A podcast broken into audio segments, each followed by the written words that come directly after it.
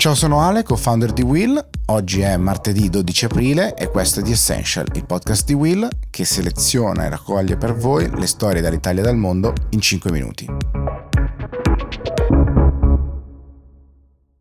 Immaginate la conversazione più difficile che avete dovuto affrontare in questi ultimi giorni e poi pensate a quanto è stata difficile la conversazione che ha dovuto avere il cancelliere austriaco, primo leader europeo che si è recato a Mosca per incontrare Vladimir Putin. Il cancelliere austriaco ha ribadito alla fine del loro incontro che di certo non si è trattato di una visita di piacere, che si è trattato di 75 minuti molto diretti e franchi, duri come conversazione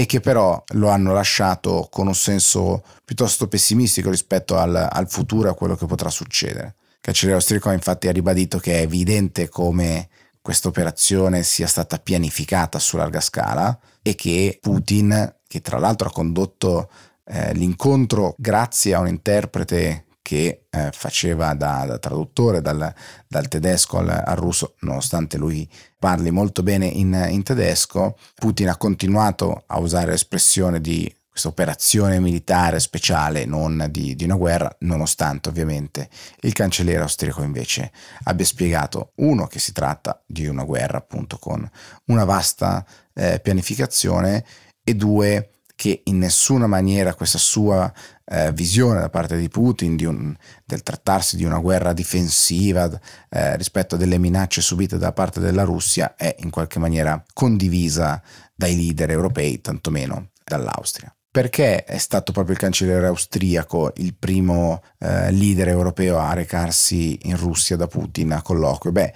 soprattutto perché l'Austria non è è un membro della Nato, è un paese neutrale, è un paese che ha una relazione con la Russia e proprio per questa sua unicità forse non poteva che essere il soggetto che faceva questo ulteriore tentativo di mediazione e di convincimento, non alimentando grandi speranze fin dall'inizio. Al termine poi del, del colloquio il cancelliere austriaco ha ribadito come questi 75 durissimi minuti di conversazione lo abbiano lasciato con un senso piuttosto pessimistico rispetto al futuro e alla possibilità effettiva che qualcosa cambi nei prossimi giorni, nelle prossime eh, settimane. Niammer, tra l'altro il, il cancelliere austriaco, è arrivato a Mosca dopo essere stato in Ucraina, aver visto con i propri occhi le sofferenze e anche i massacri che eh, le forze russe si sono lasciate eh, dietro di loro e quindi ha ribadito ulteriormente a Putin l'importanza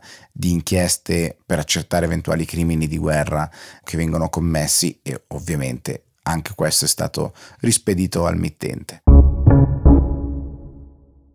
Non solo c'è l'unicità diplomatica dell'Austria ad aver, come dire, favorito o reso più sensato che fosse proprio il cancelliere austriaco ad essere il primo leader europeo a recarsi da Putin, ma ci sono anche i fatti ulteriori in Europa, ad esempio Macron è stato il leader che più ha sentito Putin prima dell'avvio dell'invasione russa, Macron, che come sappiamo è in questi giorni impegnato nelle elezioni presidenziali e che quindi in vista del, del secondo turno non poteva certo essere dire, coinvolto in un'operazione di questo, di questo tipo.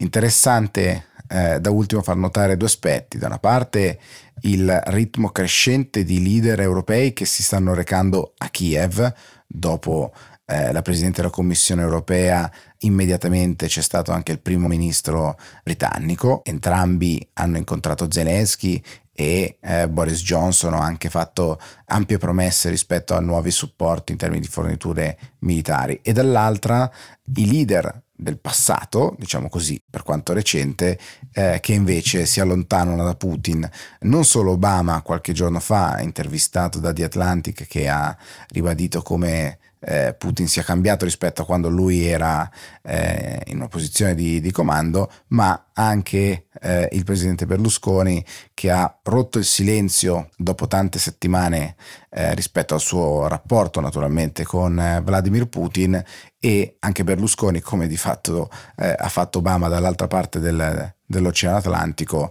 ha ribadito come Putin sembra essere cambiato e molto diverso rispetto ai tempi in cui lo avevano conosciuto. In questa puntata eccezionale, diciamo così, di Essential, ma da domani torna Mia e torna alla normalità, vi segnalo anche una nuova iniziativa di Will, la Next Gen Finance, un concorso di idee realizzato in collaborazione con Invesco per dar vita a startup che si pongono l'obiettivo di contrastare la povertà educativa in campo economico e finanziario in Italia sviluppando dei progetti edu-fintech. In palio ci sono quattro borse di studio per il Micromaster in Digital Business di H-Farm e la possibilità di presentare la propria idea durante il Salone del Risparmio. Se eh, volete avere maggiori informazioni e volete candidarvi, trovate il link in descrizione di questo episodio. Per oggi Essential termina qui, domani tornerà Mia e noi ci sentiamo alla prossima. Ciao!